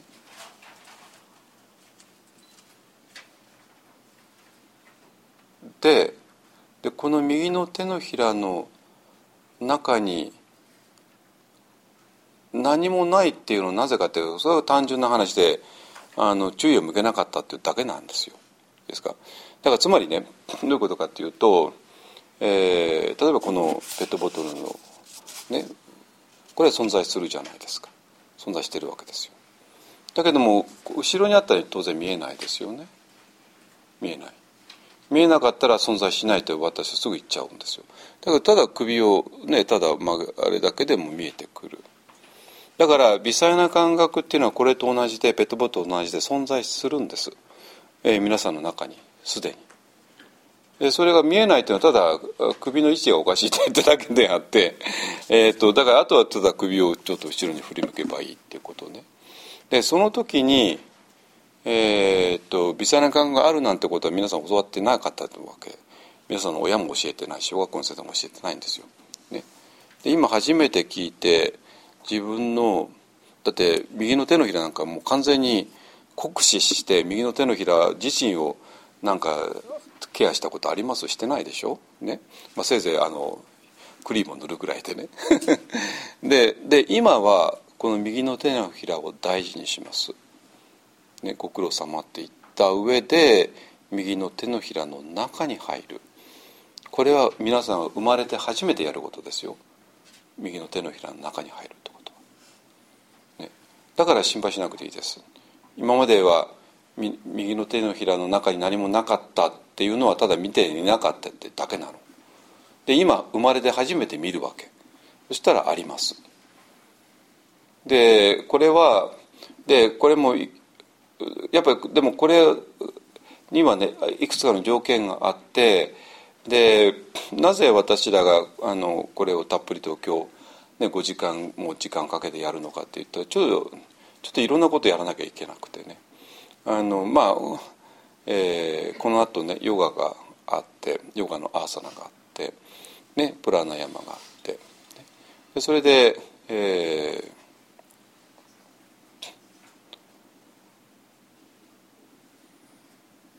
ー、その2つをやった後にもう一回私の瞑想になった時に体の中へ入るって瞑想をします。えーと、ちょっとフォーカシングの使いかあの技法を使ってね。でそれで初めて見えてくるから。これはね、えーと、昨日も長井の方でメソカやったんだけどももうみんなは「え私のあの腕がちょっとなんかしびれてきちゃったのこれ何ですか?」ってね足がしびれるってよくあるじゃないですか。でも腕がしびれるって普通ないんだけどこれしびれるんじゃないんですよ。これはただ単にあの強烈なエネルギーが流れてるってだけで。だから、えーと、関西は銭湯がまだあるから銭湯行けば電気風呂ってあるじゃないですか。電気風呂ってね。電気風呂って手に入れたらビリビリしてくるじゃないですかね。であの感覚にまあ大雑把に言うと似てなくはないっていう感じですね。でだからそれがあの電気風呂の水の中に入れたらビリビリってしてであれはまあただ手のひらぐらいだけですけれどもそれが、えーと手のひらからえーと、体全体に広がっていくってことですね。でこれはねあのあの起こすんじゃないんですよあるんですよ。であればあってそれに注意を向ければ向けるほどどんどん大きくなる、ねえー、ものですから、えー、そこはねあんまり心配しないでください。で素直に、えー、見たら見えます。よっぽどそのちょっとあまりにも thinking マインドが強すぎちゃってここで あの心と体が完全分断されてる人はちょっときついかもしれないけども、まあ、多分今日こうこうこういうとこ来られる方はもう多分もうすでに体を感じるってことはできてると思いますので大丈夫だと思います。はい、ありがとうございますそれであの私の方からですけどもあの初心者の方にはあの今ピリピリとした感じを絶対追い求めないという期待しないで観察するということがもしかしたらそういうのがあるかもしれないというぐらいに考えておいた方がいいですね。そうですね。はいはいはい。ということであのそこを今あの手のひらありがとうご苦労さんという気持ちで少し中に入っていくというようんな観察初めてだと思いますのでやっていただければと思います。え次にあの慈悲の瞑想についてなんですけども、はい、あのこの順番にやっていくっていう中で私好意を持ってる人尊敬を感じてる人から見知らずの人のあたりから非常に違和感を感じられる方が、でこの辺にちょっとジャンプできない人の,、そのポイントがやはりあるんじゃないかと。普段の私は好きなものは好きだし私も大好きというか幸せになってほしいと思えるんだけども見知らずの人の時にやっぱり、え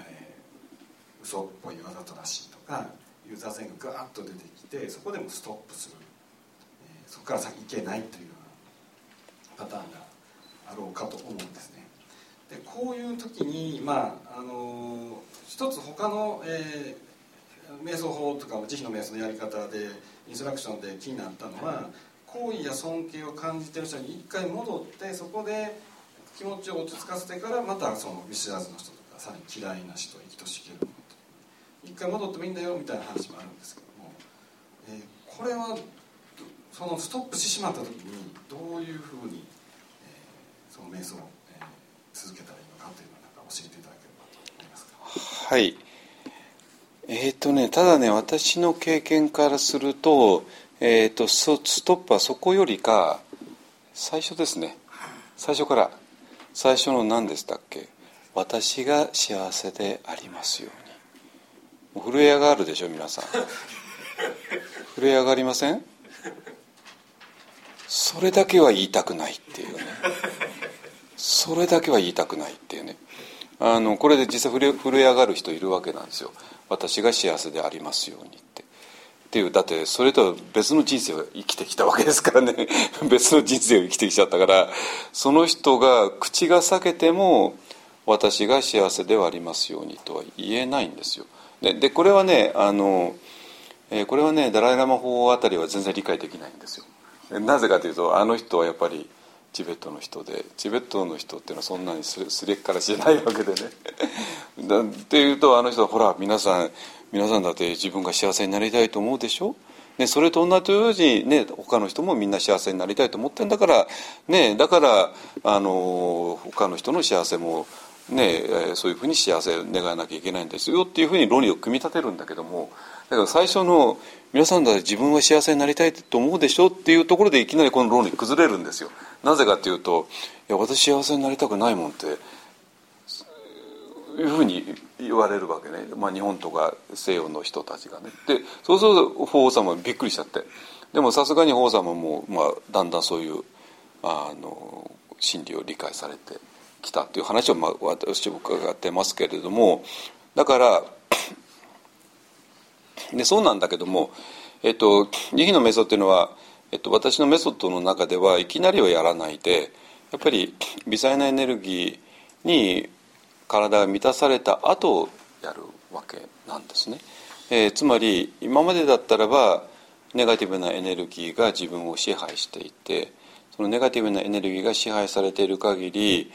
えー、ネガティブなエネルギーっていうのはまずどこに攻撃を向けるかというと当然自分なわけですよね。で自分に攻撃を向けてでより自分が不幸になる方向を選ぶでそれと、まあ、もちろんエゴの問題があってで昨日もちょっと出たんだけどもエゴと自分っていうのは別ですからね皆さん大丈夫ですかね。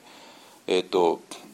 イメージとしてはエゴは寄生虫とかエイリアンって考えてもらった方が合っています。ね、エイリアンっていうのが人の中入ってきて乗っ取るでしょ？で乗っ取ったらそれの人はエイリアンになっちゃうねなっちゃうんだけどもでももともとはそれは乗っ取られたわけなんですよ。でだからエゴっていうのもそういう人間を乗っ取る存在でで我々の最大のえ間違いっていうのは自分をエゴだと誤認することですね。だけど皆さんエゴではないんですよ。エゴに乗っ取られてるだけなんですよ。でそのエゴっていうのは、えー、どういうものかって言ったらネガティブなエネルギーでできているからエゴっていうのはエゴの存続を願うわけですね。でそうするとエゴの存続にはネガティブなエネルギーが必要だからとなったらもうほら謎が解けるじゃないですか。なぜあんな自分の幸せにはつながらない相手の幸せにもつながらないようなことを私はしてしまったんだろう。何かに乗っ取られていたような気がする、ね、それはもう、ね、エゴに乗っ取られてエゴの命じるままにいろんな変なこと言っちゃって変なことしちゃってでそれが全然全てを破壊していく。でも破壊している時に強烈なネガティブなエネルギーが出るから、ねね、エゴにとっては万々歳なわけですよね。本当に。ね、だからあのー、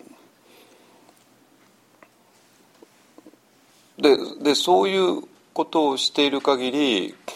私が幸せでありますようになんてことはエゴにとって悪夢なわけですよ。私が幸せになってもらったら困るわけなんですよ。エゴは。だって私が幸せになってもらったらだって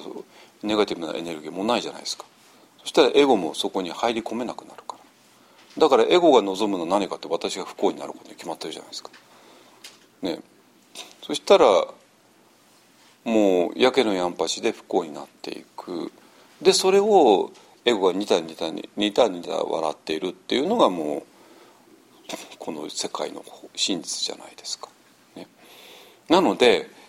えーと、慈悲の瞑想っていうのはそのエゴが入り込ませないようにもう最初でストップさせるのねでそれが何かというと私が幸せでありますようになんですよ。ですか？だから私が幸せでありますようにっていうことが口が裂けても言えないっていうのはあなたが言えないんじゃないんですよ。乗っ取られたエゴがそれをあなたに言わせないというだけなんですよそしたらどういうことですかね？私が幸せでありますようにって思い切って言ってみてください。そしたらエゴがギャーって言うからギャーってね。そしたらエゴがどこにいるか分かります。ですか？だからあれはエゴ探知機なんですよ。ですか？エゴが最も嫌なものなんですよ。だからほらニンニクがドラキュラ嫌いじゃないですかね。だからドラあの肉を持ってくればあのあそういうものをあぶり出せるように私が幸せでありますようにっていうのはエゴをあぶり出してくる、ね、だから慈悲の瞑想っていうのはある意味一発勝負なのね。どこでかっていうと私が幸せでありますようにがで一発勝負です。エゴの瞑想。あいや慈悲の瞑想っていうのは。でその後はえーと順番にね私が好きな人かそれから私がの知らない見ず知らずの人かそしてそれから私といろいろ問題を起こしていた人か、ね、そして生きとし生けるものが幸せでありますようにね。だから、えーと、その途中でちょっとうまくいかないなと思ったらもちろんちょっと戻ってもらっても結構ですよ。ね、あの私が幸せでありますように、ね、自分のパートナーとかね自分の両親とか、ねえーと自分の子供とかね。えー、だったら非常に簡単だと思いますからそれでそこに戻ってもっと強く強く慈悲を、えー、持ってから見ず知らずの人そして、えー、と問題を起こした人ねそして、ま、問題の起こした人までいったらもう生きとし生けるのは簡単にできるはずですから。ね、だからそういうふうに、まあ、戻ってもらっても結構ですけどもでも最初の、えー「私が幸せでありますように」が最初の関門だと思います。はいあの一つ今自分自身、まあ、自己批判的な方は当然そこでバンバンと、えー、つまずき最初のところで私が幸せでありますようにという言うんですけどもつまずきがあると思うんですね。であのもう一つのあの先ほど質問の趣旨としてあのもう一点あったのがあの怒りの問題っていうのがあって、うん、えっと、嫌いな人がいると。すごいその自分のせいというよりはもう相手のせいだみたいなふうに思うタイプの方がてそれ自分大好きエリアだと思うんですよね。ものすごく自分が好きで好きでたまらない、だから私のとこはクリアするんだけども、えー、その見知らぬ人とあと嫌いな人とか生きとしけるものもありえないと言ってなんだこれっていうパターンもあると思うんですね。その場合も今あの先生がお教えいただいたように、まあ、最初に戻るということで良いでしょうか。そうですね。はい、はい、それで大丈夫です。はい。いろんなパターンあの皆さんあると思うのであのそれやる中でまたあのそういった形でまた戻るということで今日もちょっと取り組んでいただければと思いますえー、っとあとはその対象者が1人2人で、えー、1人とか2人だとなんかその人に執着があった場合指導にそこでまたつまずくということもあるパターンがあるんですがこれはどうですか？大勢思い浮かべてもいいのか？いやいやあのねあのその誰を選ぶのかをやたらにこだわる人いるんだけども誰でもいいんですよ実を言うと。単なるワンノブデムだからあのだからワンノブデムのこの人を選んだ、えー、理由っていうのはそれほど強くなくて全然構わなくて、えー、だから次の瞑想で別の人を選んでもいいしっていうのはっていうのは実際問題としてその人を問題にしてるわけじゃなくてその人に対する自分の気持ちを問題にしてるわけだからだからそれほどこだわらなくてもいいし、えー、っていうかこだわってはいけない。ですね。はい。あの落とし穴っていうかあのあの人の幸せ願いたいと思ってる自分があったとしたらその人ばっかり思い浮かべてうまくいかないみたいなのが多分あのあると思うんですけどそうではなく思いついた人で気軽に気軽に。えあんまりあの慎重に選ぶ必要もう適当に選んでください。適当なぐらいでいいです本当に。はい。すごい大きなコツだと思う。はい覚えておいていただければということそれであの少しこれはあのこう見てないようになってしまうかもしれないんですけどもあの彼岸の私から要するに UFO から見るっていう話ですけど、うん、この時に、うん、私っていうものから見る私っていう言葉がですねなんかここの執着を生んでるようなところで混乱があるっていうようなこれ私でいいのかいやいやもういや。それはもう UFO だからえっ、ー、とあえて私って言ってるのはそれはあのまあ他人でもないしどっか遠くにあるものでもなくてそれはそれそれは私そのものとして現れるわけだけどもそれはもうそこではもう、えーと、今まで呼んでいた私的なものはもうすでにないですね。はい。ですからあの私の二重行動といってもなんか今までの今いると思っている自分自身がもう一つまたボンと出てくるわけじゃないという全然違うそうですね。ものはい。尽くし持ったそういった目で見れる、はい。えー、もの、まあ、私というとまた弊害があるかもしれないですけども、うん、があの登場するとその目線から気づいていくと。いうことで、うん、よろしいですか？はい。えー、っとでその後にあの観察があるということであのいわゆる呼吸を、えー、の動きそしてその体の気づきを行っていくということなんですけどもあのやはりここであの眠気痛みというのが今日も皆さん少々かもしれません。あの今までないという方は多分いらっしゃらないと思うのでそういう時にえー、っと山下先生のあのワンダル・ベサットの場合はあの実況中継はもうしないということですそれはしないです、ね、はいしないです、はい、ただまたもそれに気づいて戻るということで眠気が生じたなということでまた戻るそうですね。はいはい、うん、ただねちょっと観察について話しますとあの私が今観察で4つの条件のうちに挙げてるのでどんな観察ですかね。やたらにまあみんな聞いてくるんですけども私それがポイントではなくてでこれはもう完全にあの前思想の人たち向けに発信してるのでで要するにもうなんていうか、まあ、さっきも話したように観察すること自体をもう完全にタブーにしてたわけなんですね。タブーにしてたわけ。なんですよ。ででそうするとこのまあ私らの湧き起こってくるそういういろんな妄想ぐるみのもの自分の思いですね。でそれをただ手放す。手放す。手放す。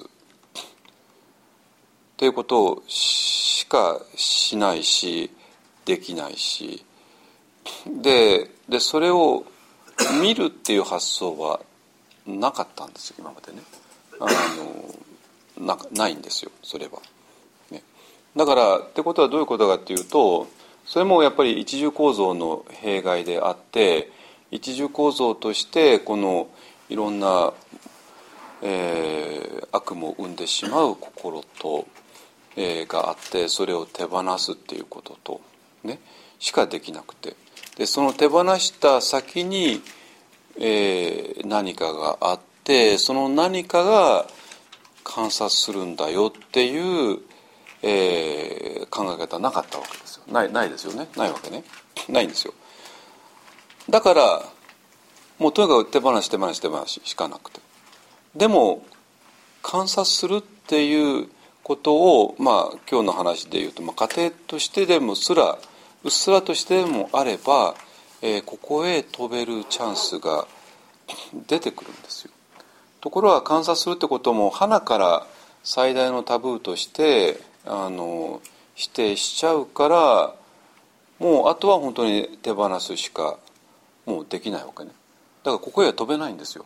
で飛べないとあとどうなるかって言ったらあとはこのこういうこれが良くないからこう手放して手放して手放してあとはどこに戻るかっていうともう体になっちゃうわけね。体になるんですよ。そしてでその体が大自然の一部なんだよとかね。体が大地とつながってるんだよっていう方向に行かざるを得ないわけなんですよ。ででもその大地とつながる、えー、体には意識なんかないじゃないですか。ないですよね。ないないでしょ？だから大地とつながるか体が観察はしないんですよ当然ね。っていうかできないわけですよ、ね、ではじゃあ大地とつながる体をどうやって感じるのっていうと、まあ、ただ感じるっていうしかないわけなんですよ。ね、ででそうするともう世界には2つしかなくて、えーと、このいろんな苦しみを生んでしまうこの心ですねがあってでそれを手放しにして体に戻っていく。っていうのが修行だってことになってこれはもう皆さんがどっかで聞いたような話なんですよ。ですか？でも私が今観察してるのはだから今言った大地とつながる体には観察はないですよね。ででも観察ってこのとにかくどんな観察も今関係ないです。もうどどうでもいいです。そんなことやでもそれよりは観察といったものさえあれば、えー、このもう一つの意識の方へ飛ぶ可能性がが然としてあるわけなんですよ。ね、でなぜかというとこのもう一つの意識の特徴は観察だから。ねだから今までの意識の観察ともう一つの意識の観察は全く違いますよでそれをごっちゃにしたのが前奏たちででだから彼らは観察を否定することによってこのもう一つの意識すら否定してしまって定してしまった。これは出現しないんですよ、ね、だから UFO は出現しないんですよ。だから UFO が出現しない限り観察ってことの本当の意味がわからないから観察っていうのはどこまでも否定すべきものとしてあってえー、ある。であと残るのは 体に戻るっていうことしかできないわけね。でそれがもう彼らが陥ってしまったあのもうなどん詰まりっていう話ですね、まあ、この辺りについてはえーとね、3月30日にとうとう私は藤田一生さんとは正面衝突しますけどもね。あの朝日カルチャーでね。あのどうぞご期待ください。はい。はい、ありがとうございます。最後のあのところあのまあ座禅を組んであの、えー、呼吸の観察とかを行うということなんですけど、その場面でえー、とただその体の感覚に気づくというよりはそのもう一つの意識要するにあの二重構造の私美し持った自分自身もしくは UFO、えー、いろんな言葉がありますが青空とか、うんうん、あの青空から雲を見るっていうね、そういうような、いろんな例えがあるんですけども、みんな同じで例えがあるけどみんな同じです。同じですね。から見るっていうところでちょっと今日はチャレンジしていただきたいはいいうことですね。これは今頭で考えててもよくわからないのでちょっと瞑想のこの本当に、えっと、一つ一つ手順を踏んでいくような形でそうですね。ええ、はい、あの手順を踏んでいけば自然な形で流れていきますね。でその最初の最初が、まあ、今鈴木先生が指導されるアーサナ。でまず体を柔らかくしてで呼吸を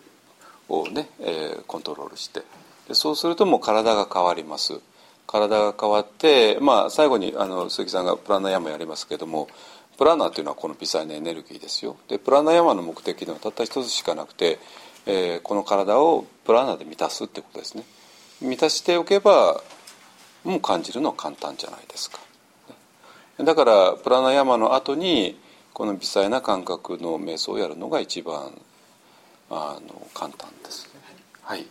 ありがとうございます。僕もうちょっと質問があるんですけど時間がもうそろそろ来てますので、うん、えっと、またあの終わった後に、えー、4時ぐらいからまた質疑の時間を設けておりますので皆様あの一応、えっと、今日のご法話もそうなんですけども瞑想体験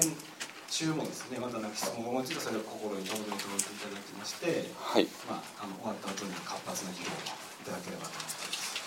えー、そしたら山下先生どうもあの、えー、はい、および質疑をいただきましてあの